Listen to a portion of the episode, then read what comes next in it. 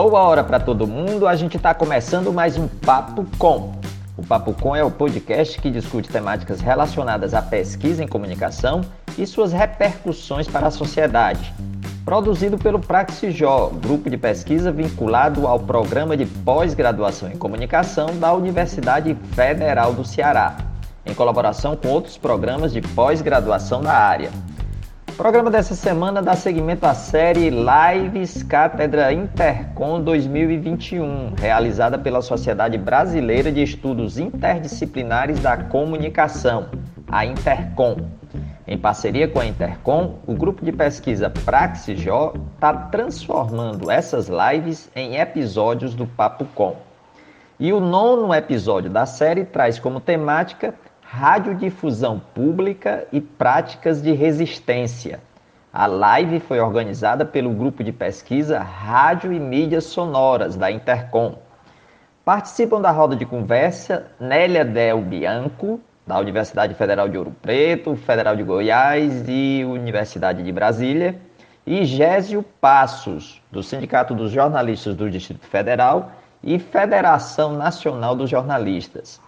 A moderação é de Débora Cristina Lopes, da Universidade Federal do Ouro Preto, e Eduardo Vicente, da Universidade de São Paulo. Pois vamos à nossa roda de conversa. Boa noite a todos e a todas. Começando essa live da Cátedra Intercom, eu lembro que é a segunda vez que o grupo de pesquisa Rádio Mídia Sonora participa do evento.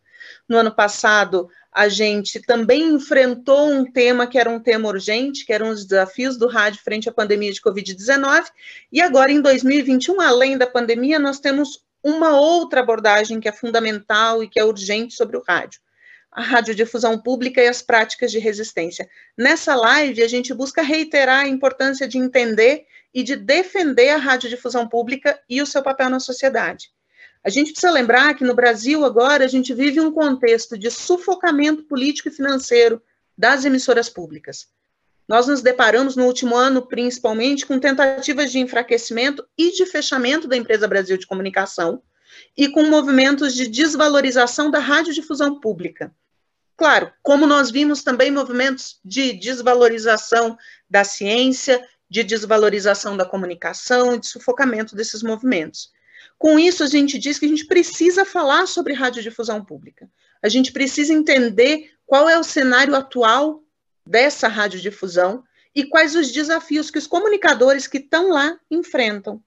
Para isso, a gente recebe na live de hoje a pesquisadora dos programas de pós-graduação em comunicação da UFOP, da UNB e da UFG, Nélia Del Bianco, e o jornalista da EBC e vice-presidente da Regional Centro-Oeste da FENAGE, o Gésio Passos, temos também conosco hoje nessa atividade, que integra, como eu falei, as comemorações dos 30 anos do Grupo de Pesquisa Rádio Mídia Sonora da Intercom, o coordenador adjunto do GP, professor da Universidade de São Paulo, Eduardo Vicente. Então, eu já dou as boas-vindas, Eduardo, Nélia, Gésio, boas-vindas a vocês.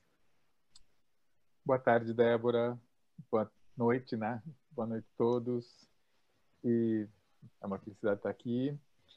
E bom, e lembramos que, é, que essa live está sendo transmitida pelo Facebook, da Intercom, e que todos que queiram encaminhar perguntas ou comentários podem fazer aqui pelo chat do Zoom ou pelo Facebook. Nós dois, eu e a Débora, estaremos acompanhando e vamos repassar as perguntas para os convidados. Bom, então começamos a live Radiodifusão Pública e Práticas de Resistência, com Gésio Passos. Gésio é mestre em comunicação pela Universidade de Brasília, é jornalista da empresa brasileira de comunicação, a IBC, e coordenador-geral do Sindicato dos Jornalistas Profissionais do Distrito Federal. Pesquisa temas ligados à comunicação pública, políticas de comunicação, história da mídia brasileira, direitos humanos, legislação e ética do jornalismo. Gésio, bem-vindo. Muito obrigado por aceitar o convite. A palavra é sua. Obrigado, Eduardo. Te agradeço. Agradeço ao, ao Intercom pelo convite. Agradeço à professora Débora, à, à professora Nair Prata, a minha querida professora Nélia Del Bianco, né, que vai participar para a gente com esse debate, minha orientadora de mestrado. É, Eduardo, só, só primeiro só corrigindo um detalhezinho, né? Eu fui coordenador geral na última, na última direção do sindicato, hoje eu sou só diretor, mas eu fui, é, até 2019 eu estava ainda na coordenação geral. Mas okay. então vamos começar falando, né? A IBC, né, é, inclusive reforçando, eu sou um trabalhador da IBC, né? Sou repórter da Rádio Nacional, um dos veículos, né, da IBC. E vamos falar num tema que eu vim falando muito, né, que é sobre a empresa Brasil de Comunicação ultimamente. Então, a gente dividiu mais ou menos a fala com a professora, e a ideia é falar como se chegou ao atual, ao atual desmonte da IBC. Né?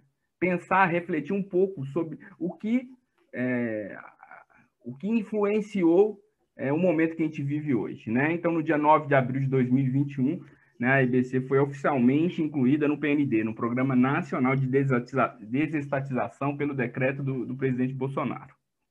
Segundo o Ministério das Comunicações, a partir dessa publicação, serão desenvolvidos estudos para avaliar a possibilidade de execução da política pública sem a necessidade da manutenção de uma estatal. Isso foi o discurso oficial quando da inclusão do PND. É, o PND, o Programa Nacional de Desestatização, ele faz parte do Programa de Parcerias e Investimentos, que é um programa de 2020, é, desculpa, um programa que foi aprovado em 2016 pelo governo Temer, para abrir é, o Estado para privatização, concessões públicas.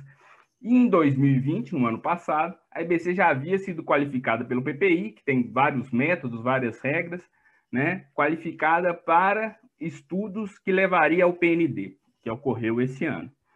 Né? E o PND é um tem, a lei fala, né, os processos. A IBC foi é, entrou no PND em 19, já no governo Bolsonaro. Em 2020 ela foi qualificada e no começo desse ano ela foi integrada ao Programa Nacional de Desestatização, que leva, né, claro, agora a estudos pelo banco é, pelo BNDES, né, o BN, pela lei BNDES vai contratar estudos para pensar o modelo de desestatização, privatização ou extinção da própria empresa Brasil de Comunicação. E aí, para discutir um pouco esse processo, né, que leva a discutir esse processo, esse novo processo de privatizações de estatais no Brasil, a gente tem que pensar no governo Temer. Até 2016, a IBC tinha lá seus oito anos de vida, né, ela foi fundada em 2007 por uma medida provisória, foi aprovada em 2008 pelo governo Lula, e ela buscava ainda, um grande desafio é sua autonomia frente ao governo e sua independência financeira, principalmente. Então, até 2016, até o impeachment, esse era um cenário. Né? A IBC tinha vários instrumentos de controle que, for, que foram é, trazidos pela própria legislação, o Conselho Curador, é, a ouvidoria, né? tinha comitês é, de editoriais onde os jornalistas da empresa participavam, tinha, com certeza, né, a liminar entre a interferência do, do, governo ou não da sua programação, mas existia outros mecanismos de manter o que está previsto em lei, né?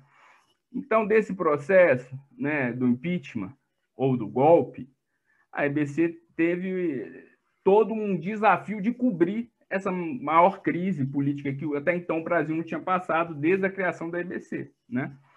É, então, é, havia pressões né, do governo por uma cobertura favorável, havia pressões do Conselho Curador por uma cobertura mais ampla, e a empresa tentava-se diariamente é, contornar esse meio e publicar, coisa que hoje seria praticamente impossível.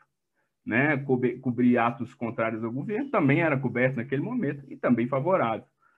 É, até que no final da a linha final, a linha final do impeachment, no começo de 2016, as coisas já estavam meio desandando, né? Ou seja, a empresa já tinha começado uma cobertura é, muito é, def na defensiva do próprio governo, que trouxe várias críticas. Então, com o impeachment efetivado, né, Temer surge e um dos seus primeiros atos, qual foi? Destituir então o presidente da empresa, Ricardo Mello, que tinha mandato fixo previsto na lei da EBC até 2020.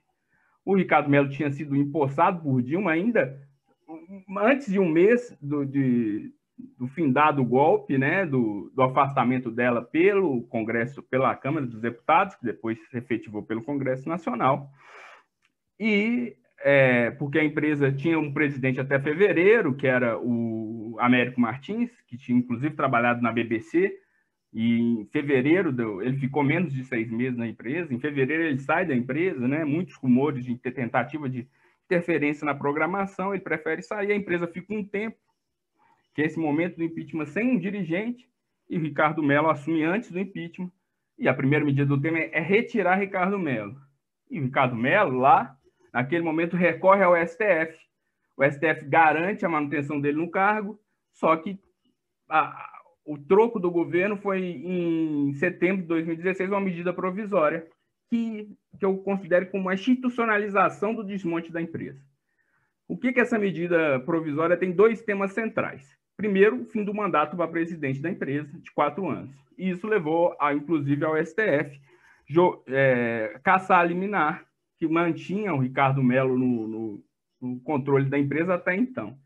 E o segundo ponto, que eu acho que é mais importante, que é o fim do Conselho Curador da IBC, que era o órgão, um grande órgão de participação popular, é, social, inspirado nos conselhos de políticas públicas, que tinha uma das missões aprovar o plano de trabalho anual da empresa. Então, todo ano era uma disputa muito forte da aprovação desse plano de trabalho, né? E mandava revisar e pedia novas, novos meios. E, além de tudo, tinha um poder, né? Que é um voto de desconfiança. Dois votos de confiança do conselho levava à retirada do presidente da empresa ou de outros diretores. Então, é, a institucionalização da, da, do desmonte da IBC começou ali. No final de 2016, esse, esse, esse, essa medida provisória é aprovada no começo de 2017, né? A única mediação que o Congresso fez foi a aprovação de um conselho consultivo, que era o Conselho Editorial de Programação. Esse conselho até hoje nunca foi instalado. Inclusive, nesse conselho está lá previsto, né? É, tem previsto uma vaga para os cursos de comunicação, uma vaga para os é, cursos superiores, uma vaga para academia, ciência, para ciência e tecnologia, enfim, é um conselho consultivo que está presente em várias outras emissoras públicas no país, TV Cultura, enfim, outras emissoras que tinham esse modelo de conselho curador também. Então, sem um conselho, acaba o espaço de participação social da empresa acaba o, a missão principal do Conselho era zelar pelos princípios da IBC, que foram uma grande inovação trazidos pela lei, né, que tentou regulamentar o artigo, parcialmente o artigo 223 da Constituição, que estabelece a complementariedade do sistema público-privado estatal. Então, sem o Conselho, é, você enfraqueceu, inclusive para quem estava lá dentro, com os funcionários, né, não tinha muito para onde mais denunciar, pressionar a empresa, uma, programa, uma, uma programação que não cumpria os princípios da missão da empresa, da comunicação pública. E nesse mesmo momento foi criado também, dentro da sociedade civil, uma frente em defesa da IBC e da comunicação pública, que existe até hoje, vem articulando a defesa da empresa, com mais de 100 entidades, publica notas, organiza é, consultas públicas, enfim, participa de audiências no Congresso, faz reuniões com os atores importantes. Então, essa frente ela hoje é uma linha de frente de resistência da sociedade civil organizada pelo, pela manutenção da empresa e da, e da, e da IBC, né? Então, é, a, MP, a MP, essa MP já começa a, a, o desmonte total e, ao mesmo tempo, né, o Temer primeiro indica um jornalista, Laerte Rimoli, para dirigir a empresa, e logo depois sai também e assume um primeiro não jornalista, presidente da EBC, que é o embaixador Alexandre Parola, que ficou também pouco tempo até o final do processo eleitoral de 2018. E isso fortalecia essa lógica do desmonte. Então, internamente, os trabalhadores também defendiam, né, buscavam uma resistência sobre o papel da EBC. A gente solta lá em 2018 o primeiro dossiê que a gente publicou, dossiê sobre censura na IBC, com mais de 60 denúncias. E aí essas as denúncias, né, é o do dia a dia do jornalismo da empresa, principalmente. Desde a proibição da cobertura da morte da Marielle, a proibição de aparecer o, o vampirão da Tuiuti no carnaval de, de 2018, que fez muito. E aí, inclusive, a IBC transmitiu o desfile das campeãs e não se pronunciou no, o nome do, dessa, de, do, desse personagem do carnaval da Tuiuti, além de denúncias do Joesley, a cobertura do, da mudança do pré-sal, greve dos caminhoneiros e até a eleição 2018, por exemplo, foi alvo desse dossiê que está disponível na internet, as pessoas podem procurar. Então, nesse primeiro momento, né, inclusive começou-se uma discussão naquele momento, já havia essa discussão de fusão da TV Brasil com a TV NBR, que era a TV do governo federal, mas não foi muito para frente. Aí o comitê interno que a gente tinha de editorial, do jornalismo, também parou de se reunir. Esse comitê era com os indicados dos jornalistas e da direção da empresa para debater as coberturas. Nunca mais teve reunião desse, de metade de 2016 até hoje. Enfim, várias medidas internas que enfraqueciam o caráter público da IBC. Além de tudo, cortes e cortes orçamentários que levou, por exemplo, a Rádio Nacional da Amazônia a ficar quase dois anos com uma potência muito baixa, não chegando a cumprir suas, medidas, né? A, tanto a AM quanto a Rádio Ondas Curtas, que demorou aí quase dois anos para estabelecer o sinal de fato, além de um PDV que demitiu 400 funcionários, hoje a empresa tem cerca de 1.700 é, do quadro efetivo, né? Mas esses dois EPDVs, no, em 2018, já haviam é, reduzido bastante né, o, o, tamanho da empresa, né? Para que era para duas emissões de televisão, a TV do, do, governo, a TV pública, a Agência Brasil, a Rádio Agência Nacional, a, as rádios nacionais, que são cinco, as rádios MEC, enfim, tudo isso precisa de muita gente. Então, esses funcionários hoje, a gente vive um momento de sufocamento, de, porque tem poucos funcionários para manter toda a estrutura que ela tem hoje ainda. Então, isso já é um, um passo para o desmonte. Mas aí, nas eleições de 2018, né, a ideia de de acabar com a IBC se ampliou naquele momento. Né? Bolsonaro, Alckmin e Amoedo publicamente se colocaram com, sobre o fim da empresa. Até que teve a vitória do Bolsonaro, todo mundo sabe as consequências disso. Aí, no, um mês depois é, de eleito, 30 de novembro, o Bolsonaro declarou: alguém aqui é, presente assiste um programa da IBC, então tem que ser fechada. Não pode gastar um bilhão de anos e ninguém assistir. Uma declaração que, claro, né, gerou medo dos, dos trabalhadores que trabalham na empresa, um temor da, re, da, da frente de defesa por uma extinção rápida e uma mentira, né? Mais uma mentira, porque a empresa nunca teve um orçamento de um bilhão por ano. Quem dera, né? O orçamento dela gira em metade disso, 500 milhões por ano, né? Enfim, comum a, comum a esse governo. Então, nesse momento, os trabalhadores inclusive começaram a organizar com apoio da frente a campanha Fica EBC, que hoje está no ar, produzindo conteúdos sobre a importância da empresa para a sociedade e também abrindo diálogos com o governo, com parlamentares, na defesa da, da, da ideia da manutenção da EBC. Né? Então, nas redes sociais aí, barra Fica EBC, quem quiser acompanhar. Mas com o governo Bolsonaro, o desmonte se agravou assim de uma forma é, até então que a gente não esperava, né? Esperava quando ele ganhou, mas até então não, não se esperava, poderia ser pior que o governo Temer. Mas, enfim, Bolsonaro assumiu, e aí a ABC foi para o PPI, que levou o PND, como eu falei, mas uma das medidas centrais deles era tentar enxugar a empresa. Aí, por exemplo, a ideia de que as, as sedes do, do Maranhão e de São Paulo foram transformadas em retransmissoras da televisão. Eram geradoras, passou a ser retransmissora. Mas no final, só a sede do Maranhão foi extinta. Infelizmente, uma, a, a sede do Maranhão era a antiga TVE do Maranhão, que compunha o sistema da, da, da, da antiga TVE, né? da, da Fundação Roquete Pinto, que virou a Associação Roquete Pinto. É, a TV do Maranhão tinha, surgiu, acho que foi em 78, e com, com essa transformação no Maranhão, com essa extinção do Maranhão, que, é, que ela surgiu em 78, a emissora é, uma ausência, né? Era a única, única sede da empresa no Nordeste, né? emissora histórica, e hoje é só uma retransmissora do Sinal de Brasília. É, e São Paulo ainda continua resistindo à, à, existência de São Paulo, produção de conteúdo, principalmente do jornalismo, mas a, o Maranhão, infelizmente, a gente se perdeu, assim, se fechou, e aí isso é uma coisa a se debater. Então, em abril né, de 2019, tivemos a situação mais grave, que é a extinção da NBR, ou podemos falar também a extinção da TV Brasil, que oficialmente é a unificação da NBR, o canal do governo, com a TV Brasil, que era a emissora pública. A NBR lá surgiu em 98, é, pelo governo Fernando Henrique, com a Lei do Cabo, um canal do governo federal, né, que ele tinha essa, essa missão de realmente fazer o sistema estatal de televisão, né, e a TV Brasil há essa fusão, né, E isso é a marca mais central do retrocesso, né?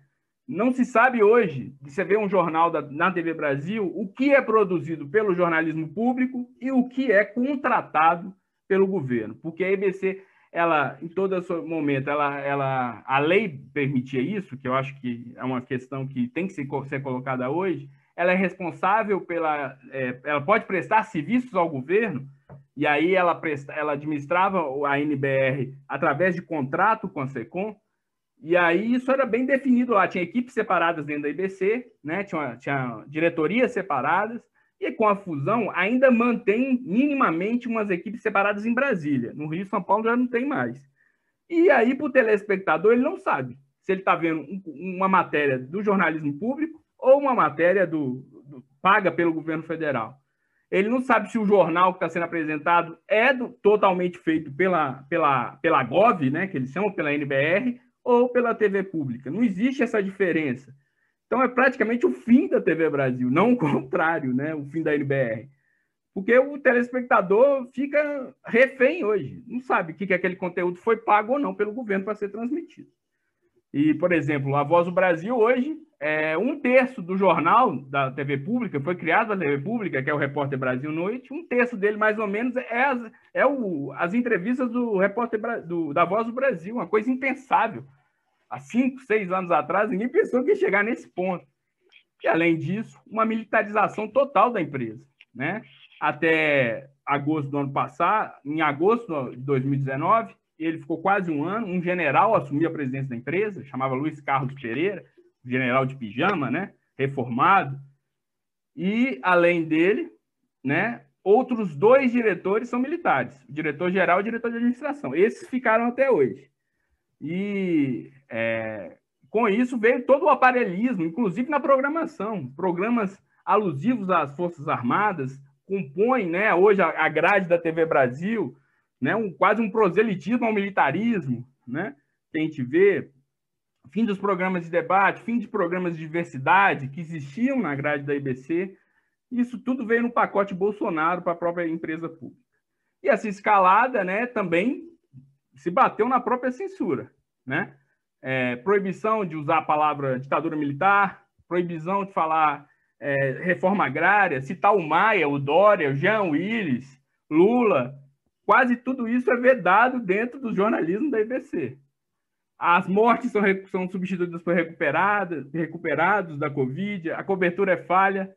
É, por exemplo, não se cobriu a falta de oxigênio em Manaus, é, a CPI está sendo coberta de uma maneira muito, muito aquém do que ela é como fato político, né? Enfim, diversas, diversas situações que levaram, por exemplo, os trabalhadores ano passado lançaram seu segundo dossiê sobre censura da IBC, que também está disponível, que chegamos, depois do primeiro era cerca de 60 denúncias, esse chegamos a 138 denúncias.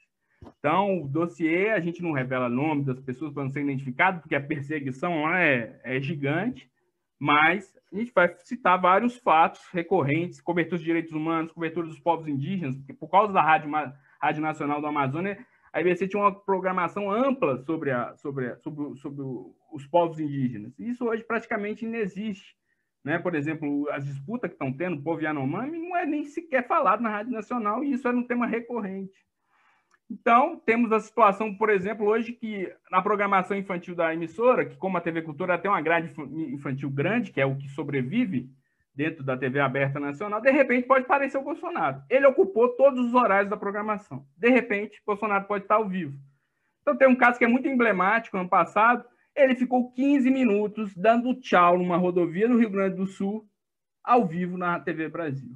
Além de abraços de jogos da seleção, é, exibição do Bolsonaro entrando num jogo é, amistoso em Santos, enfim, tem casos e mais casos do que se transformou a ocupação, como eu falei, isso não ocorria nem no governo Temer.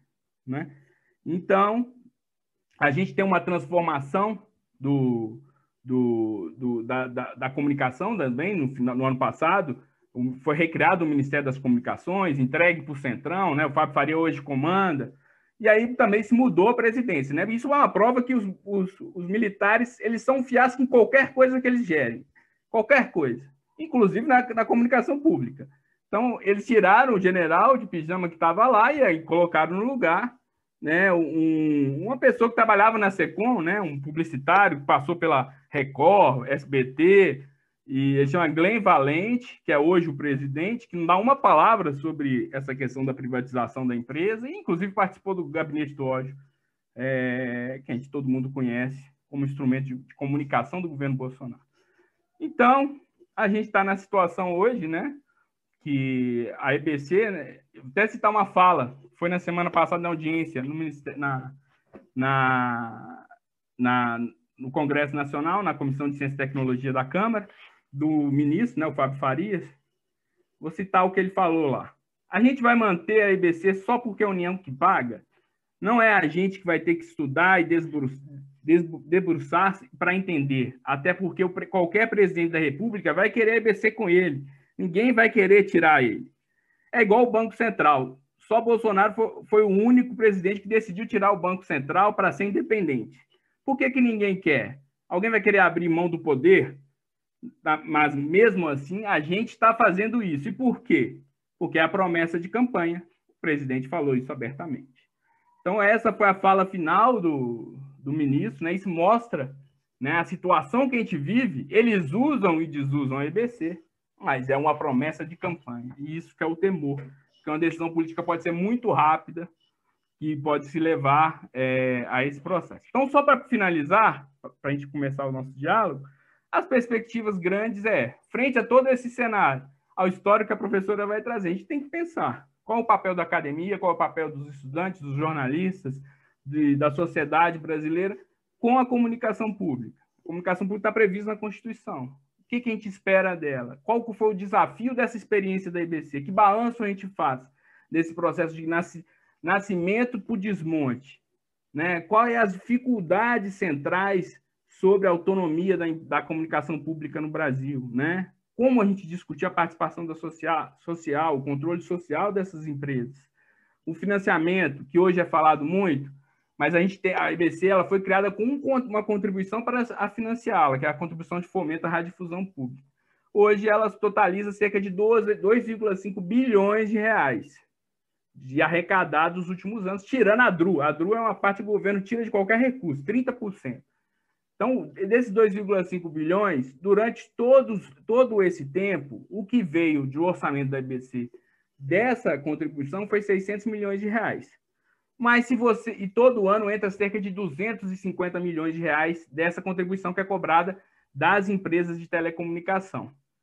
Se você juntar essa contribuição que entra todo mês, entra, todo ano entra 250 milhões, mais esses 2,5 bilhões, que na conta única do Tesouro rende mais ou menos 200 milhões por ano, se você somar os 250 que entra todo, todo ano, mais os 200 milhões, dá 450 milhões para um orçamento que não chega a 600.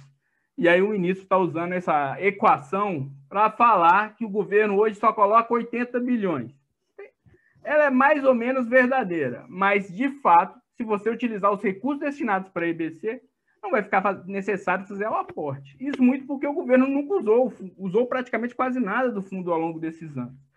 Então, a EBC tem uma condição financeira, uma contribuição, pode ser até fortalecida, que pode garantir sua autonomia.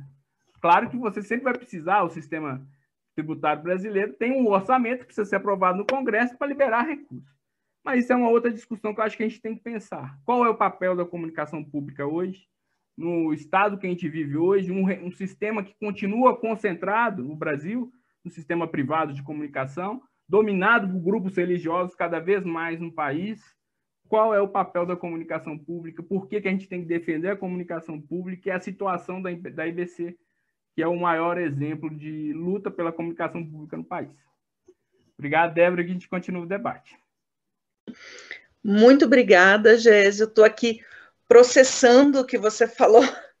Tem muita coisa que a gente sabe, mas que quando é colocada assim explicitamente, a gente começa né, ter que respirar fundo para lidar com a situação que a gente está. Te agradeço demais por você ter aceitado nosso convite, estar aqui, ter feito essa apresentação tão importante para a gente. É, bom, agora a gente acompanha a fala da professora Nélia Del Bianco. A Nélia é jornalista, doutora em comunicação pela ECA USP, com estágio de pós-doutorado na Universidade de Sevilha. Atua nos programas de pós-graduação em comunicação da UNB, da UFG e da UFOP.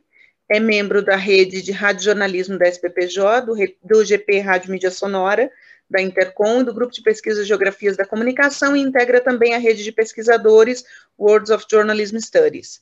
Foi vice-presidente da Federação Brasileira de Associações Científicas e Acadêmicas da Comunicação, integrou a diretoria da Intercom, coordenou o GT de rádio da Intercom, é cofundadora do Observatório de Radiodifusão Pública na América Latina e estuda o ecossistema da comunicação audiovisual com destaque para as transformações tecnológicas na radiodifusão e no jornalismo, a radiodifusão pública, infraestrutura de comunicação audiovisual e telecomunicações, política de comunicação, comunicação pública e desinformação no âmbito da saúde pública. Nélia, muito obrigada por aceitar o nosso convite, por estar aqui com a gente nessa noite. A palavra é sua. É, obrigada, Débora, pela apresentação, obrigada pelo convite a você e ao Eduardo Vicente, a Nair e, a, e, a, e ao grupo da Intercom, que promove é, semanalmente essa série de lives. É, eu fico bastante impactada sempre que eu ouço o relato sobre o que está acontecendo na EBC, assim como todos vocês, ainda mais pelo Gésio, que foi me orientando, e ele está à frente do, desse grupo que está na, na, resistência, na batalha em defesa da EBC. E, e, o relato é muito forte, e o que eu quero é, é, na minha apresentação é lançar nove pontos de debate, nove, nove questões para a gente debater, que tenta, de uma certa forma, explicar um pouquinho sobre o que está acontecendo, porque é tão complexa a situação hoje da EBC que talvez o que eu vou dizer ela tem muito tem uma, uma questão de fundo que precisa ser encarada e enfrentada pela sociedade, né? Então, o primeiro ponto para o nosso debate é que nós temos que reconhecer que a EBC precisa ser vista como uma primeira experiência de serviço público no Brasil, que se aproxima dos princípios da Unesco que caracterizam a radiodifusão pública, princípios que são é, é, que foram é, identificados pela Unesco a partir de vários estudos realizados sobre sistemas públicos de, de mídia e, e a Unesco resolveu sintetizar esses princípios. E esses princípios estão expressos na Lei de Criação do Serviço Público de Radiodifusão. A lei chamada, reconhecida como Lei da EBC, na verdade, é uma lei que cria o Serviço Público de Radiodifusão. E esses princípios nunca foram modificados. Embora a EBC tenha, a lei da, essa lei tenha sido modificada sobre outros aspectos, mas nos seus princípios ela não foi. E há um outro detalhe que a gente tem que reconhecer nesse debate, que esses princípios, eles devem ser seguidos pela radiodifusão pública explorada pelo Poder Executivo ou mediante outorga a entidade de administração direta, indireta no âmbito federal. Ou seja, as emissoras de rádio e de televisão que estão sob a jurisdição das universidades, em tese, deveriam seguir também esses princípios da, é, do serviço público de radiodifusão. Eu tenho orientado vários trabalhos no âmbito da universidade e tenho feito meus alunos reconhecerem esse vínculo dessas emissoras que integram o, a, a, a, a radiodifusão pública explorada pela, pelo Poder Executivo ou mediante ortoga na administração indireta, que elas pertencem a esse sistema. E quais são esses princípios que a EBC colocou em evidência para a sociedade brasileira. O primeiro, de que a, a radiodifusão tem que, ser, tem que ter um princípio da universalidade, tem que ser acessível a todos os cidadãos, independente da posição social ou poder econômico, que o princípio da diversidade, ou seja, refletir interesses públicos diversos e divergentes, ao oferecer uma ampla variedade de programas no que se refere a gêneros, públicos e temas abordados, atuar com independência, operando como um fórum livre de ideias, e essa independência também em relação a pressões econômicas, comerciais ou influência política. E uma diferenciação, que é um serviço distinto de outras emissoras que vai além da noção de complementariedade, porque ela não se limita a produzir programas para audiências negligenciadas, para, é, por outra mídia, mas ela aborda assuntos que são ignorados por, pela mídia tradicional. Então, trata-se também de novos modos de produzir, numa linguagem diferente, sem exclusão de qualquer gênero. Então, a EBC contempla esses quatro princípios da universalidade, diversidade, independência e diferenciação na, na sua lei de criação. E este artigo da lei não foi modificado. A segunda questão que eu gostaria de chamar a atenção é o fato de que a, a, a sintonia do país com os serviços públicos de mídia, ela era mais do que necessária no governo é, é, é de 2003, do governo do presidente Lula, porque foi um momento em que nós nos aproximamos das democracias que tradicionalmente mantêm emissoras e agências de notícias direcionadas ao interesse público, como a BBC, a Deutsche Welle, Rádio França Internacional, NPR, e, e essa condição é, é, é, de origem social e política elas, ela sugere que, essa, que um país democrático precisa de um sistema que possa ter como princípios de sua atuação esses elementos que foram elencados pela própria Unesco em um, em um, em um artigo de 2001. O modelo de radiodifusão, é, especialmente é, na Europa, o modelo público, ele constitui uma alternativa à exploração comercial, porque ele é centrado numa noção de interesse público que passa pela ideia da cidadania e pela valorização das culturas nacionais e locais. E a depender dos, do, é, dos, dos países e a depender das localidades, até mesmo a emissão de programas em uma língua que não é, é uma língua, a língua nacional, mas é, é em, em línguas regionais é, é, e complementar, porque oferece programas cobrindo um leque de interesses e necessidades para garantir a diversidade, porque há uma necessidade nesses países de satisfazer o direito de um público saber o que acontece. E o direito de saber o que acontece envolve também ter uma multiplicidade de possibilidades de entendimento destes assuntos sob outros olhares, e cabe às emissoras públicas oferecerem este outro olhar. Portanto, a radiodifusão pública está vinculada à promoção da cultura democrática, do respeito aos direitos do cidadão. E é interessante observar que na Europa o serviço público também sofre ameaças como aqui, porque há vários registros de tentativas de autoridades governamentais de exercerem controle sobre essas emissoras, de tentar reduzir sua independência financeira ou interferindo na qualidade da notícia da programação. A ameaça de cortes orçamentários eles, eles resultam num, numa redução do nível de financiamento para essas emissoras, forçando-as a buscar fontes alternativas. Mas a diferença é que, embora essas emissoras possam sofrer ameaças, a sociedade, a sociedade defende a sua tradição de serviço público e tem em sua defesa esse apoio da sociedade e é uma legitimidade que é partilhada pelo público. Esta é a grande diferença. Quando o Gésio pergunta o que, que nós vamos fazer, como nós vamos trazer a sociedade para esta causa é a grande questão e a grande diferença que temos entre nosso serviço público é, é, é muito recente, a, com base nesses valores democráticos, e uma tradição do serviço público oferecido na Europa, que tem a defesa da sociedade e a legitimidade conquistada e partilhada a tal ponto de não aceitar esta intromissão do governo, especialmente no jornalismo.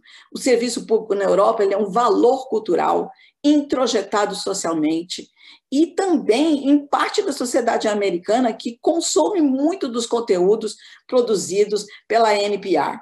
Então, são é, sociedades que entendem a radiodifusão pública como um valor democrático, como um valor de pluralidade. E o que a gente observa é que a América Latina, historicamente, ela convive com a existência de um déficit democrático. Em sua trajetória, muitas vezes marcado pelo autoritarismo, populismo, ditaduras comandadas por militares, ou é, situações como a nossa, de uma ampla é, é, é, é captura, vamos colocar nesse sentido, do, da, da máquina do Estado por segmentos de militares. E, e, e, muitas vezes esses governos, pela falta de legitimidade de governança, eles se distanciam dessa participação popular. E lógico que, que esse, esse caldo de déficit é, é, é democrático fez emergir muitas emissoras estatais, algumas estaduais e até mesmo educativas, é, com um valor é, vinculado à sua defesa, à sua promoção, e isso gerou por parte da nossa sociedade uma desconfiança muito grande. Não tendo tradição de serviço público, as iniciativas como a da EBC, elas são vistas por parte da nossa sociedade com desconfiança. Nós temos que encarar essa construção histórica para que a gente possa avançar nesse debate. O terceiro ponto é que a proposta de extinção da EBC, partindo do próprio governo, temos que encará-la, como disse o Gésio, como mais um ataque à democracia. Um aprofundamento desse déficit democrático que já convivemos com ele na América Latina. Nós temos uma democracia que não considera fundamental ter uma empresa pública de comunicação. Não sabe lidar com esse dispositivo não há cultura do sistema entranhada na sociedade de modo a mobilizar sua defesa quando ela se encontra ameaçada, que é o caso atual da EBC. E quando instituído, no caso da EBC, os seus valores são questionados. E o questionamento não se dá pelos valores em si, e sim pela viabilidade de manutenção, pelo viés econômico, quando o que está em jogo é, são questões de outra natureza. O que está em jogo, na, no momento em que se cria um serviço público próximo dos, desses valores essenciais da democracia, são independência editorial, sustentabilidade, que possa ser garantido por meio de impostos e contribuições, autonomia de gestão, seja ela financeira e gerencial, mecanismos de participação social por meio de conselhos e, lógico, uma programação plural, diversa, voltada para o interesse público, exercendo e cumprindo o que diz a nossa Constituição, por ela ter um caráter complementar. E por que, que a sociedade eh, partilha do ponto de vista da extinção ou da privatização, pelo menos uma parte dela? É que trata-se de uma construção histórica social que marginalizou o sistema público como uma alternativa viável.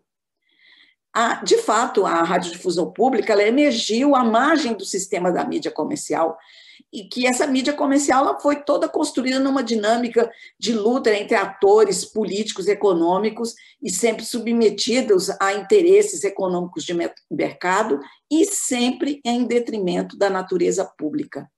Portanto, trata-se de um sistema midiático tradicional sustentado na sua formação numa forte concentração na mão de dinastias familiares e grupos políticos. Este modelo marginalizou a, a, a, a possibilidade de construção de, uma, é, de, um, de um sistema público.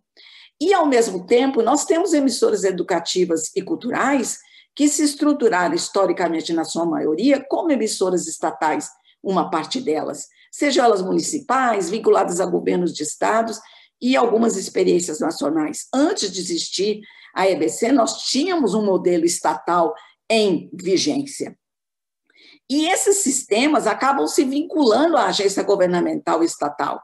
E com isso, elas acabaram, essas emissoras, herdando uma estrutura administrativa centralizada, marcada por uma atuação sem independência editorial e financeira e não submetidas a qualquer mecanismo de controle e de, de transparência. Então, as emissoras educativas elas tiveram um papel muito importante ali nos anos 60, 70, especialmente com uma suplementação é, do ensino, é, é, é como um apoio à, à, à, à estrutura de, de ensino no país. Depois, elas seguiram emissoras é, culturais, educativas, muitas delas com programas importantes e, de, e que com uma grande contribuição para a cultura brasileira, mas sempre enfrentando essa mesma estrutura concentrada, marginalizada e, e com pouco investimento. E essas emissoras, elas acabaram com, com todos os seus problemas é, e também com todas as suas qualidades, sendo vistas, num jargão popular, como emissoras de governo. Isso nos rendeu um passivo histórico que já foi detectado em pesquisas qualitativas e quantitativas que realizamos na Universidade de Brasília. É complicado tocar nesse assunto num momento de resistência, mas ele deve ser enfrentado numa luta em busca da afirmação da necessidade democrática de emissoras públicas. Porque esse passivo ele diz respeito a uma visão que, que se cristalizou na sociedade, que associa no imaginário coletivo os meios públicos, a falta de qualidade e autonomia em relação às instâncias do poder. Ou seja, se é público, é ruim. A pesquisa que fizemos detecta isso muito claramente. E o mais surpreendente que nós observamos nessa pesquisa é que ela está presente tanto naqueles que consomem a mídia pública com alguma frequência e aqueles que nunca consomem. E outro aspecto que chama a atenção é que as pessoas convivem com esse passivo simbólico com essa, com essa visão do seu imaginário e não atualiza. Porque um, um simples percurso pelos canais poderia detectar os inúmeros bons programas veiculados pelas emissoras públicas. E no caso da IBC, muitos programas é, é, premiados pela sua qualidade e relevância. Então, essa imagem é, negativa ela precisa ser desconstruída, dando maior evidência cada vez mais especialmente nas redes sociais, para a qualidade da produção veiculada e sua importância social. Embora questões como as colocadas pelo Gésio, em que o limite entre o jornalismo público e o estatal é, é, é rompido, isso joga mais lenha nessa visão tradicional de que as emissoras públicas servem a governos. O quinto ponto é que, como está sempre é, sendo questionada, a radiodifusão pública é marcada no Brasil e na América Latina pela impermanência. Então, a desestruturação da EBC ela coincide com a do impedimento da democracia brasileira, mas os avanços e recuos, permanências e impermanências na construção de um serviço público, ele tem raízes históricas. Desde as tentativas de Roquete Pinto com a Rádio Sociedade do Rio de Janeiro, depois Rádio MEC, outros sistemas foram surgindo e sua permanência e financiamento sempre questionados e levando à descontinuidade de iniciativas. Então, inicialmente, o sistema público, como educativo, como uma missão de complementariedade no sistema de ensino, depois como emissoras educativas, eles sempre estiveram na berlinda e até mesmo nos governos de Lula e Dilma, a EBC, enquanto projeto, era questionada dentro do próprio projeto, do, do próprio governo, sob a alegação da questão do custo, da sua manutenção financeira.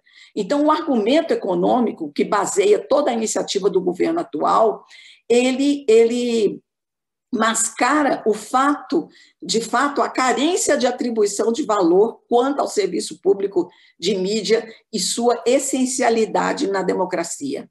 O discurso de alteridade e enxugamento, é, que qualifica, por exemplo, a EBC como ineficiente, ele está francamente confrontando com as escandalosas isenções de impostos a grupos econômicos e religiosos. Portanto, o que está em jogo é o valor democrático, que tem o seu custo, dentro de padrões muito modestos, porque emissoras públicas em todo o mundo custam muito mais do que, do que 500 milhões anual, e, evidentemente, algo que é essencial e não supérfluo. O sexto argumento que eu queria colocar é que a busca da eficiência pela privatização é mais uma das nossas falácias que sempre voltam, independente do governo. Está implícito no movimento da privatização ou até extinção da EBC essa busca de eficiência, como se ela não pudesse ser alcançada com é, é, é, práticas, boas práticas de compliance e gestão comprometidas com prestação de contas, transparência, submissão a controle social, fixação de metas e compromissos que podem ser efetivados pelos, pelos gestores Era assim que funcionava com o conselho curador que foi extinto. Todo o processo da EBC, de prestação de contas, de plano de ação para o ano seguinte, era submetido a essa, a essa avaliação social. E isso permitia à emissora avançar. Então, por que, que o caminho mais fácil é privatizar do que encontrar um modelo de gestão focado no resultado, mas desde que esse resultado esteja sob a égide do interesse público?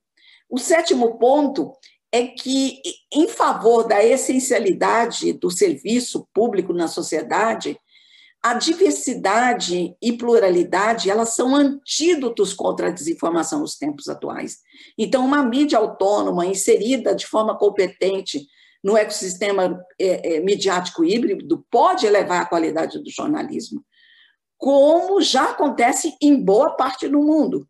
E as práticas de desinformação elas podem ser confrontadas com mais uma voz qualificada a ser oferecida pelo serviço público. Então, há uma necessidade cada vez maior da sociedade dispor de veículos confiáveis para obter informação. Foi o que aconteceu nos Estados Unidos. O consumo de notícias pela NPA foi significativo durante a pandemia, porque foi avaliado pela sociedade como uma forma de obter, pelo um serviço de radiodifusão pública, um discurso, uma, é, um jornalismo equilibrado. Então, os sistemas é, é, públicos em todo o mundo, que são bem-sucedidos, eles estão fazendo um uso desse espaço na internet para ampliar a sua audiência, para veicular seu, seu conteúdo e sendo um pilar importante para confrontar o sistema de desinformação. O oitavo ponto eu gostaria de lembrar aqui que esse movimento em defesa da IBC, eles, esse movimento cria um problema para a democracia, no melhor sentido. Vou explicar.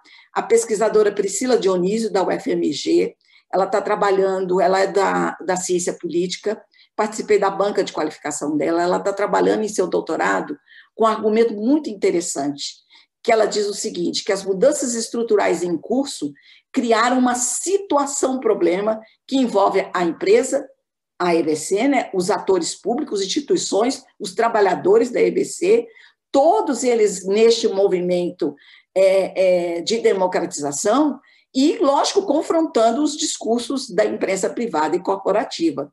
E ao, esse grupo em defesa, ao se posicionar, ele, esse grupo, é, os diferentes atores, eles estão se coloca, colocando a questão do serviço público da radiodifusão como um problema a ser enfrentado pela democracia brasileira. O argumento dela é muito interessante, porque mostra que lançar discursos que possam contrapor, por exemplo, a esse passivo simbólico que eu, que eu citei, aos argumentos de eficiência, economia, e até em relação aos que pregam o fechamento, se torna muito é, necessário. E eu quero ressaltar que, nesse momento, a crise é uma oportunidade para tornar o debate em torno da permanência da IBC como um problema público para a democracia a ser enfrentado. E um momento para que os movimentos em defesa da IBC possam identificar os argumentos é, é, hegemônicos e contra-hegemônicos, buscando entender o que é que trava essa discussão que não permite que a sociedade entenda o papel essencial da comunicação pública numa sociedade democrática, independente de qual seja o governo. Então, a compreensão essencial a ser defendida é serviço de público, público de mídia e democracia são forças que se animam. O contexto de uma sociedade democrática ainda é um pré-requisito essencial para que a comunicação pública se fortaleça.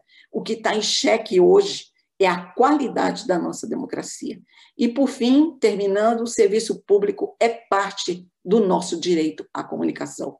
Embora a internet tenha revigorado as esperanças de um espaço livre de comunicação, democrático, a gente tem que considerar que o uso da rede pode reforçar e não transformar padrões de desigualdade social, preconceitos, sendo um espaço para difusão de discursos de ódio, mas ele também é um espaço para difusão de discursos contra-hegemônicos que confrontam a, a, a essa, a esse tipo de ação. O direito à, comunicação ele é um direito humano de quarta geração, como define o, o nosso professor emérito da UNB, professor Murilo Ramos.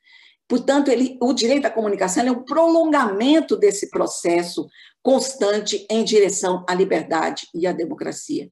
Evidenciando a luta que se faz hoje em torno da, da, da, da EBC, também se está lutando para estender os direitos humanos e conseguir que o, que o mundo das comunicações seja mais democrático do que foi até agora. E é preciso considerar que a garantia do direito humano à comunicação exige um papel ativo do Estado, e uma vez que sua garantia está relacionada a dois fatores: redistribuição mais justa do acesso ou propriedade dos meios de comunicação e maior diversidade ou participação dos, das pessoas na definição do que será veiculado. Portanto, os discursos de resistência é, em defesa da comunicação pública e da democracia podem lançar luzes sobre a natureza desse direito humano e a necessidade de sua afirmação. Acho que estão aqui os nove elementos que eu gostaria de deixar para este debate. Obrigada. Ok, muito obrigado. Hélia, muito obrigado. E, bom, vamos, uh, queria agradecer, né, em meu nome, em nome do, do GP, em nome da Débora, que ela também vai agradecer a, a, as falas de vocês, né, Ligésio, e queria passar agora para o debate, né? Vamos lembrar mais uma vez que as perguntas e comentários podem ser enviados aqui no chat do Zoom ou podem ser feitos pelo Facebook. E, bom, eu tenho uma pergunta que foi encaminhada para nós através do chat, que é a pergunta do André Toledo, que ele é doutorando em Planejamento Urbano e Regional pela Universidade do Vale do Paraíba. E a pergunta dele, na verdade, está mais relacionada à migração né, do espectro. Né? Então, ele pergunta como resistir diante da utilização dos espectros de menor alcance territorial, né?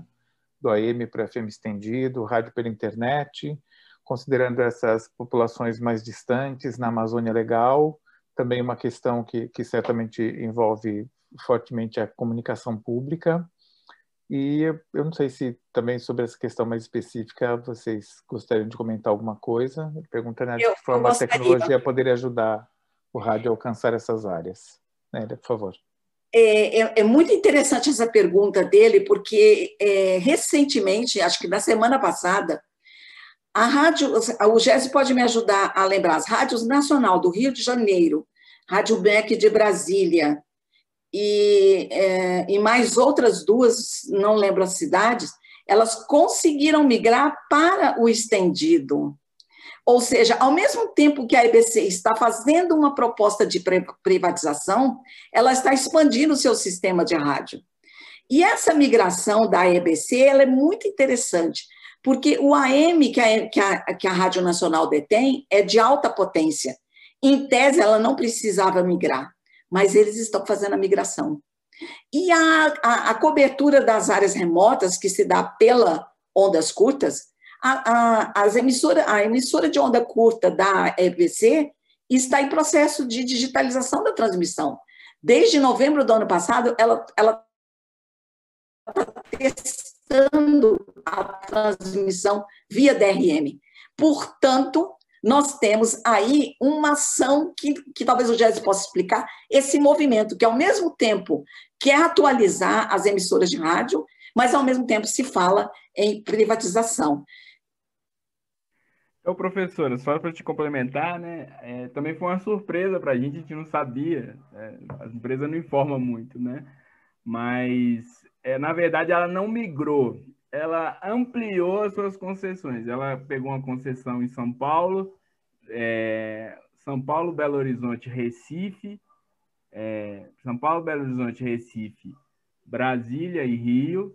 E aí, em, no Rio, ela passou a transmitir a, a, a, rádio, a Rádio Nacional AM no FM.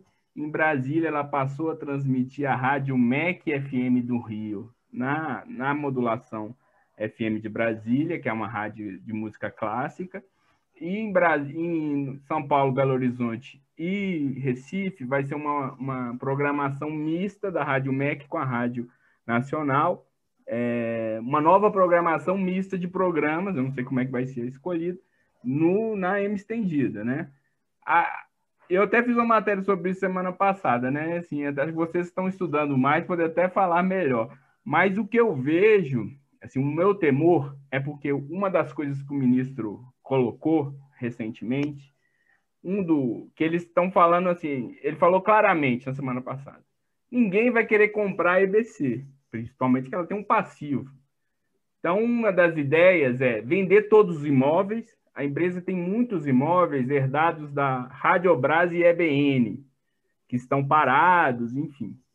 Devolver para a União, igual foi o, o absurdo de devolução do, da tentativa de, de venda do, do, prédio à noite, que foi sede da, da, da Rádio Nacional por muitos anos, que acabou é, indo a leilão recentemente, mas não teve comprador e perdeu-se lá uma estrutura histórica né, porque já estava muito deteriorado também, precisaria de uma reforma que não foi feita, e é, a venda desses, desses imóveis e as vendas das concessões. Né? Ele falou explicitamente isso. Então, às vezes, a gente acha que isso foi uma, uma estratégia para conseguir é, operacionalizar alguma venda. Né? Infelizmente. Mas as concessões espero... são públicas, Gésio. Sim, eu sei de tudo isso. Mas temos o histórico, até um pesquisador, Otávio, né, Perante, ele fez um, ele lançou um livro, né, recentemente pela, pela, pela UNB, né, pelo, pela Faculdade de Comunicação, explicando os problemas das vendas das concessões pelo governo Sarney. Que a Rádio Nacional já teve várias concessões no país e o governo Sarney saiu loteando, não só da, da Radiobras, mas de várias de distribuição de. Era, a discussão era farta, né? principalmente para aprovar o quinto ano do mandato. Então, do Sarney lá atrás. Então, a IBC, ela vive isso, né? É, essa questão que você falou do teste da DRM, eu até me surpreendo, porque dentro da empresa a discussão é que não existe mais digitalização. E o Ministério das Comunicações, inclusive, diz que a digitalização não está no mapa para mais nada dos sinais de rádio, né? Do FM, do AM ou do ondas curtas só se uma muita exceção. E um problema grande, né? Claro, é como receber esse sinal, né? Se, se conseguisse avançar, né? O governo lançou até uma portaria para que a, fosse desbloqueado dos celulares produzidos no Brasil é, o chip da rádio, né? Que a maioria tem, só que a maioria também é, bloqueia o sinal para você não correr com o serviço de streaming que eles ganham dinheiro. Aí isso foi até uma coisa razoável, uma demanda da BERT muitos anos, né? É, hum. essa, essa questão do, do, do, sinal. E a questão da faixa estendida é grande é o temor, né? Assim, pelo que eu sei, são ser só as, as grandes capitais que vão ter a faixa estendida, mas como São Paulo vai ter, não só a capital, mas algumas cidades do interior, talvez você crie demanda para produção de aparelhos ou para que se atualize os softwares de celulares para chegar na faixa estendida. Meu celular não chega na faixa estendida. E, enfim, acho que. Mas é uma experiência que está se debatendo, ampliar a faixa. Quem sabe, né? Assim, pelo que eu sei, a faixa estendida é utilizada no Japão, essa, essa frequência. Então, às vezes você consegue ampliar, porque o, a transmissão é um chip, talvez ele pegue também, né? Depende do chip que está no seu celular. Mas esse é um desafio que, o, que o, a pessoa falou, né? A, a Rádio Nacional da, da Amazônia, ela, ela ainda tem muita audiência. A gente recebe muito retorno, principalmente porque o serviço de telecomunicação e de radiodifusão não chega no grande interior, né? Teve a pesquisa, acho que é do pessoal lá de Campinas, né? Do deserto de notícias que a gente vive, que muito é, desse conteúdo é, é muito dessas, dessas áreas é coberta pelo AM e pelo e inclusive pelo, pelas ondas curtas. Mas a gente sabe da limitação, né? As pessoas vão tendo acesso a outros veículos. Um rádio, ondas curtas hoje é muito caro e difícil de se achar, né? Mas ainda tem uma, uma população, principalmente ribeirinha, indígena, que ouve muito a Rádio Nacional do Amazônia. Obrigada, Nélia. Obrigada, Gésio. É, a gente segue, eu quero destacar aqui é, como disse Eduardo, eu quero agradecer, eu sou uma pessoa que agradece muito, mas eu acho muito importante a gente estar junto aqui discutindo, então eu acho importante agradecer. É, a gente está tendo muitos comentários aqui é, sobre a qualidade das falas de vocês, então é importante a gente reiterar isso. E nós temos uma pergunta da Camila que diz o, pergunta o seguinte: Vocês acreditam que essa expansão pode ser uma estratégia para levar o discurso do governo a povos mais afastados, já que há uma tentativa de tornar a EBC um braço da assessoria de imprensa desse governo? Sim, eu, o que eu acho é que, na verdade, há uma cortina de fumaça nessa história toda. A real intenção, para mim, não está clara. Embora o que está sendo colocado é, traz muita insegurança para os trabalhadores. Em algum momento eu vou precisar que o Gésio fale sobre isso, porque ele, ele teve encontros com a equipe que está trabalhando com esse, com esse processo de privatização, para que a gente possa entender melhor o que, que o pessoal está pensando. Mas é difícil privatizar a EBC, é difícil vender a EBC, porque ela tem problemas jurídicos aí no seu. Ela tem um passivo que ela não consegue resolver tão cedo essa estratégia de, de, de, criar novas emissoras no estendido, ela me leva a pensar que algumas notícias de bastidores são verdadeiras, como, por exemplo, que o, o presidente Bolsonaro tem gostado do que ele tem visto na TV Brasil, do que ele tem ouvido. Ou seja, em algum momento parece ter servido a ele este propósito. E aí também capitaliza a empresa para, para torná-la mais forte, na medida em que faz essa expansão para o estendido. Agora, como o ministro encontrou uma vaguinha para a, o estendido em São Paulo, onde a disputa por uma faixa nessa frequência é, é grande, é um grande mistério a ser investigado posteriormente, quando o processo do estendido é, for alcançado pelas emissoras comerciais. Eu até concordo com a professora, né? Mas eu, eu também vejo que a gente vive num momento que esse governo não tem uma política muito clara para quase tudo. Então, o nosso temor, a gente fez uma reunião, né?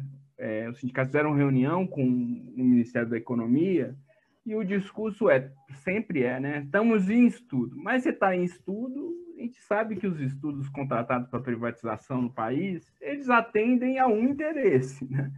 Dificilmente o estudo vai falar que não é para privatizar. Mas é, a questão é, a gente, o temor nosso é que o governo queira dar uma resposta para os setores extremistas que o cobram das promessas e se você, para dar uma resposta, você tem uma resposta política que acaba definindo, podendo definir, acelerando o processo. A gente tem um problema, o concreto é que o Supremo está tá jogando a favor das privatizações. Só contando uma história rápida. No ano passado, teve uma decisão do Supremo que só poderiam ser privatizadas empresas públicas por meio de lei. Então, assim, todo o processo de privatização tinha que ser passado pelo Congresso, porque as criações foram para lá. Com exceções de algumas estatais que não foram aprovadas em lei. Deve ser estatais muito raro, estatais antigas e tudo. E aí teve a decisão que você não pode privatizar empresas, mas você pode privatizar subsidiárias. E o que aconteceu, por exemplo, com a Companhia Energética de Brasília, em que a subsidiária virou a empresa. Né? 95% da empresa virou a subsidiária, foi vendida, e a SEB, né, que é o nome da companhia, ela sobreviveu, é, é, sobreviveu, é, como é que a gente fala? Legalmente, porque ela ficou com 5% que é a iluminação pública. Então, é, a Petrobras está desfazendo de refinarias, Banco do Brasil de, de subsidiárias. Então, o Supremo falou que para privatizar precisa de lei, mas a subsidiária pode, porque normalmente a subsidiária não tem previsão legal. Você, a previsão é que você pode criar. Então, se você pode criar, pode fechar. E segundo, que o Supremo decidiu esse ano, não para todas as estatais, mas para cinco que o PDT entrou com uma ação é, para exigir que tenha uma legislação. E aí o Supremo teve uma decisão diferente relacionada ao ano passado, né? Que foi muito desfavorável para essas estatais, que a gente que acaba, acabou mudando o entendimento do governo, porque o governo até ano passado entendia que a EBC tinha que passar por um processo legal. O Supremo entendeu que é, só as estatais que expressamente em lei falem que para acabar tem que ter uma previsão legal, precisam de uma lei. O resto, elas podem ser incluídas no plano de estatização, uma legislação que criou o PMD lá na década de 90, que por decreto presidencial você, você incluía as estatais. Então, é, isso acelerou o processo e o temor de várias empresas estatais, inclusive a EBC. Se houver uma decisão política em algum momento, mas é isso. Ao mesmo tempo, o governo vai ficando, possivelmente vai perdendo aliados, né? ou não. Né? O, genro, o genro do Silvio Santos é o ministro. O, a, a Record está na mão do, do, da Igreja Universal que apoia o governo. Então, se o governo, nessa, nessa como o próprio ministro falou, a, a comunicação é poder. Quem vai se desfazer do poder? Mas, assim, há um temor, né? Então, a gente, tá, a nossa, nosso pensamento é isso. Temos que evitar que se privatize. A gente não sabe como vai ser a eleição ano que vem, mas se der, se revertermos esse quadro de autoritarismo, a gente possa repensar o papel da EBC e da, da própria comunicação pública. Obrigado, Gésio.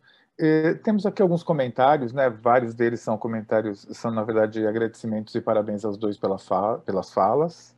E aqui tem um comentário da Valciso Coloto, oi Valci, falando que a mesma quando em relação ao relato do Gésio sobre a censura na EBC, lembrando de uma situação semelhante que ela viveu durante os anos 80 nas emissoras de rádio, né? No caso na Rádio Gaúcha, que ela tinha, tinha um quadro na parede, tinha dois quadros, um com as proibições internas da empresa e outro com as externas da censura, de nomes da oposição, greve do ABC, temas e, e, e personalidades que não, não existiam para a programação da emissora.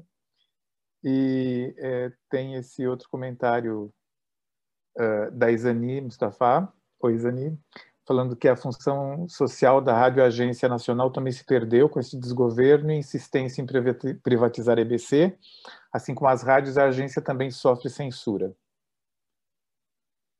E, bom, eu acho que é o que temos aqui, né? Tem o, o André Toledo está falando sobre uh, que o DRM, que, é, que é o discurso da qualidade é, é para o conteúdo musical, né? mas questionando, portanto, um pouco a migração e a função do DRM. E é isso, eu não sei se vocês querem fazer algum, né? fazer algum relato, trazer alguma coisa em relação a esses comentários também. Eu acho que nós poderíamos falar um pouco sobre a importância da radioagência e da, da agência é, de notícias da EBC, que são agências importantes. Qualquer emissora de rádio do interior, e eu digo isso porque já estive em várias, elas são emissoras que copiam, entre aspas, esses, essas, essas as matérias disponibilizadas da radioagência, e algumas emissoras utilizam é, com boa parte do seu conteúdo levado ao ar com as produções é, disponibilizadas pela radioagência sejam elas na forma de, de entrevistas, de matérias com sonoras, porque essa produção local ela não existe de jornalismo. E sem contar o fato de que eu, eu acho que talvez o Jéssico tenha dados atualizados de quantos jornais no Brasil hoje utilizam os conteúdos da Agência Brasil, sem contar aquilo que é replicado na internet, que tem um, um, um volume muito maior e é replicado por vários sites, mas jornais impressos que utilizam o conteúdo da, da rádio, a, a, da Agência Brasil de Notícias. Então, é, é ela tem um papel importante na difusão, até mesmo do que acontece no governo.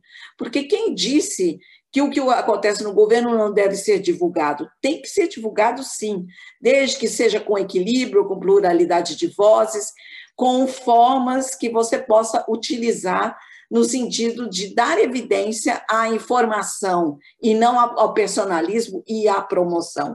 Então, nesse sentido, é, a, agência, a agência de notícias da EBC sempre lutou bravamente seus jornalistas, jornalistas pela qualidade da sua produção. Professor, estou até procurando dado, né? Mas, assim, o que eu achei aqui rapidamente, nos meus arquivos aqui de gestão da empresa, ano passado, é que, por exemplo, a rádio agência, ela, a ideia era chegar muito nas rádios. E como, como eu estou trabalhando no rádio jornalismo hoje, né?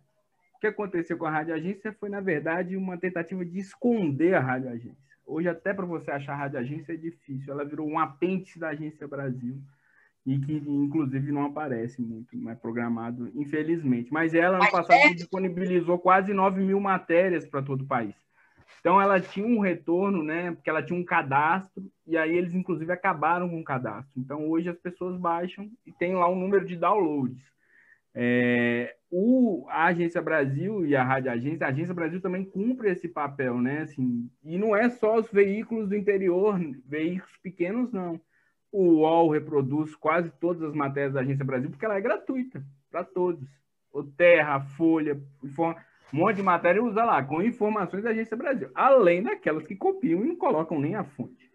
Mas, assim, essa ideia, né, assim, dessas agências, né, tem, tem, algum momento na EBC, inclusive, tinha uma discussão se a Agência Brasil, ela deveria ser cobrada ou não, né? Então, teve um debate sobre isso, né? E, enfim, que ainda bem que não avançou até o momento, né? Mas tem um debate sobre a cobrança de conteúdo numa empresa que é pública, porque, de fato, ela, no fim das contas, quem paga é, é a população. Quando utiliza serviços de, de, de, serviços de telecomunicação, estão embutidos os impostos que as empresas de telecomunicação pagam, é, principalmente para a contribuição da, de fomento à radiodifusão pública.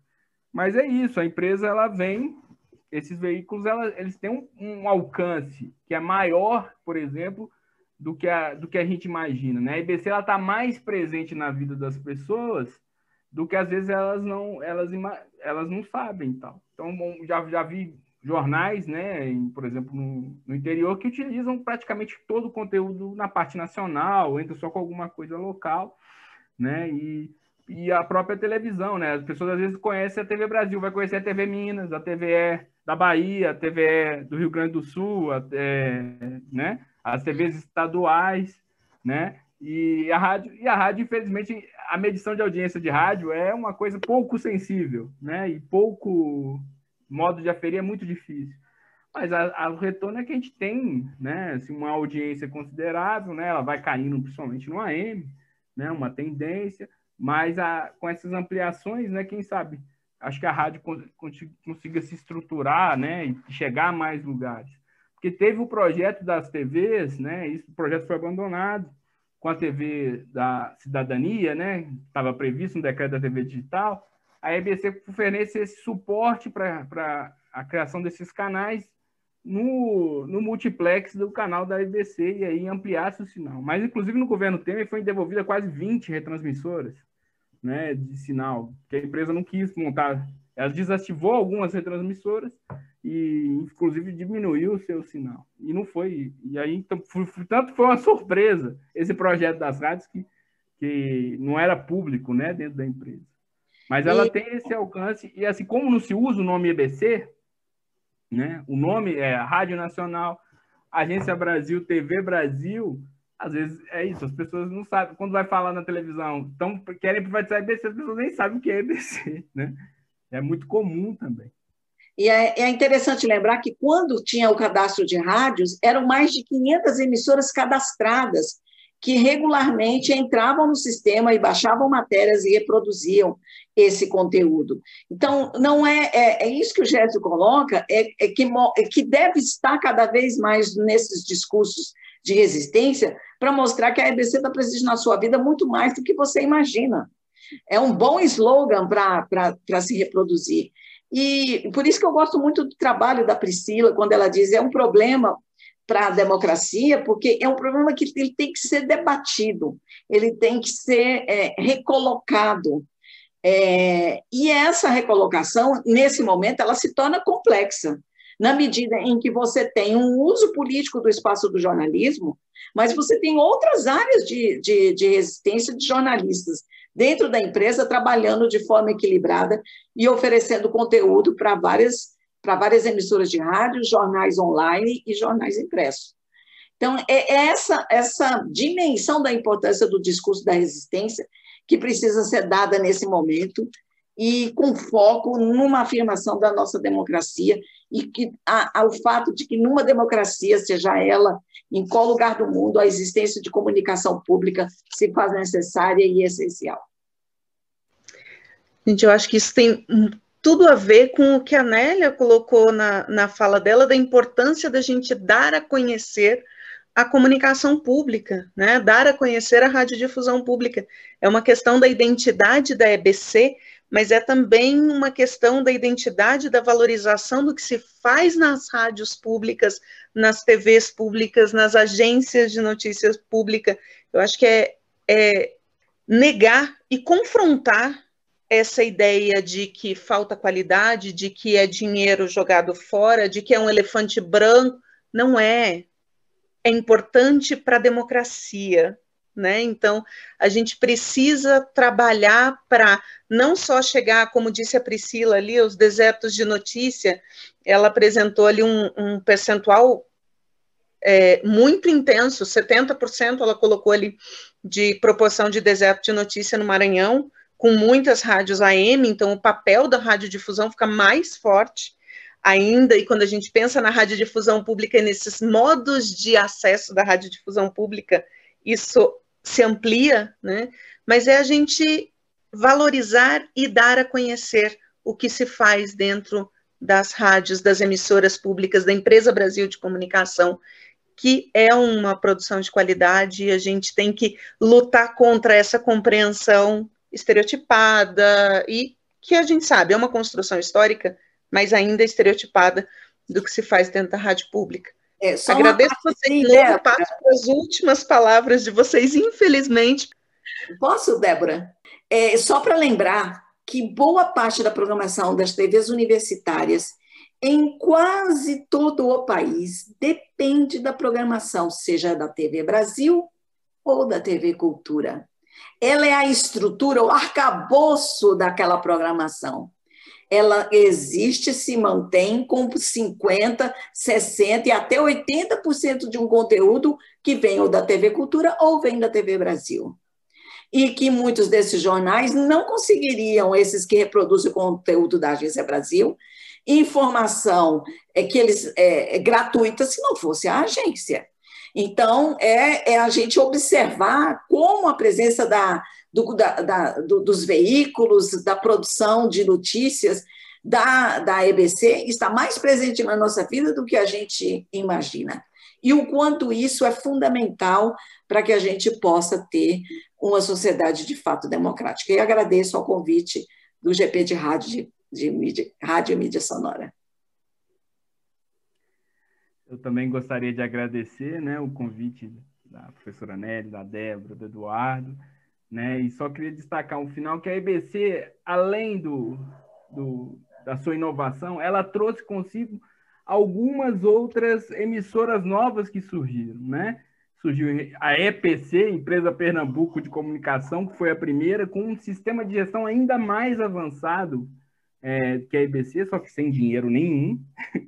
a Empresa Mineira de Comunicação, né, que absorveu a Rede Minas e a Rádio Confidência, que também foi meio atropelado, mas que mantém lá alguns princípios previstos da IBC, nem todos da lei. E por último, a EPC, Empresa Paraibana de Comunicação, que unificou né, a Rádio Tabajara e o jornal, que eu acho que é o único jornal de um governo, né? Na verdade, eu acho que é o único jornal diário da Paraíba hoje, que é o jornal A União. Que também unificou nessa ano passado na empresa Paraibana de Comunicação. E ao mesmo tempo, temos sinais de extinção. Né? O, fim, o fim da Fundação Piratini, né, no, pelo governo Sartori, de 2018, né, junto com outras fundações, né, foi um e teve uma resistência forte em Porto Alegre, né, que a, a Fundação Piratini tinha a TVE, a TVE e a Rádio Cultura de, de Porto Alegre, e a TVE do Rio Grande do Sul. Elas tiveram, teve um movimento cultural de resistência, mas mesmo assim se extinguiu a fundação, que inclusive tinha um conselho curador muito atuante, e hoje elas são concessões ligadas à Secretaria de Comunicação do Governo do Rio Grande do Sul, né? E não tem instrumento nenhum de controle e participação. Então, eu acho eu queria agradecer, queria ressaltar, né, assim, que esse debate, na minha época, pelo menos na minha universidade, esse debate era muito é, não tinha-se muito debate sobre comunicação pública. Eu até quero resgatar a professora que eu tive, que acho que ela já aposentou, professora Regina Mota, da UFMG, que trouxe esse debate para muita gente lá na FMG, inclusive para mim. E, inclusive, e a gente vê nos colegas que passaram no concurso da EBC, muitas pessoas que não, tinham, não sabiam nem o que era, né? Então, assim, falta uma formação para esse serviço público. E eu acho que a academia hoje está se acordando. Você vê o número de, não só de teses e mestrados sobre a EBC e as emissoras públicas, mas de artigos da Intercom, de pesquisas, que isso é muito importante, isso é um objeto muito rico de se estudar. Né? E eu acho que assim a população, os próprios jornalistas vão se apropriando. O que, que a gente vê na mídia privada hoje? É só, é só a informação de que tem que fechar a EBC. Né? Assim, você vê um ranço com a EBC, porque foi criado no governo petista, que se não se tem com a TV Cultura. Ninguém nunca chegou e falou, vamos fechar a TV Cultura. Quando o Zema falou que ia fechar a TV Minas, até voltou atrás, teve uma resistência muito forte. Tem um símbolo cultural, né? De, eu sou mineiro, então dos, dos mineiros, a Rádio Confidência tem um papel assim que eu acho muito difícil, né? É um governo é, privatista como o Zema é, levar isso para frente. Então é fundamental que as pessoas, né, tenham, principalmente os novos jornalistas, novos radialistas, novos publicitários, tenham uma noção, quem estuda comunicação social, na importância do sistema público. E eu acho que a academia está aí, inclusive, para desvendar os erros da comunicação pública, para que a gente avance no futuro, que eu acho que o futuro necessita da comunicação pública, não só da EBC, mas das emissoras estaduais, que também precisam ser avançadas. E também agradecer e falar da resistência dos colegas, quem hoje existe na EBC, os repórteres, principalmente, alguns editor, editores, né, que resistem diariamente para fazer a comunicação pública, né? Isso, isso é, é o que dá força para a gente continuar lá dentro, frente a, inclusive, colegas que são chefe hoje, mas que são do quadro e que, infelizmente, é, cometem essas barbaridades. E a gente resiste também porque é uma empresa pública e a gente tem uma estabilidade relativa. Não é em servidor público, mas a gente também não é empregado seletivo. Então a gente ainda tem uma estabilidade relativa que garante a gente resistir, né? E isso é muito importante, porque inclusive está se discutindo um modelo de OS. O modelo de OS é igual ao hospital, que é aquela bala de dinheiro que você não sabe para onde vai, e qualquer é, resistência é facilmente excluída num quadro de uma empresa privada. É isso, gente. Agradeço muito. Bom, Obrigado, gente. Queria agradecer também ao público, né, a quem esteve presente virtualmente, as, as mensagens que nos foram enviadas, né, tentamos da melhor maneira possível, eu e a Débora, uh, transmitir as perguntas e comentários de vocês, e me despedindo também do público.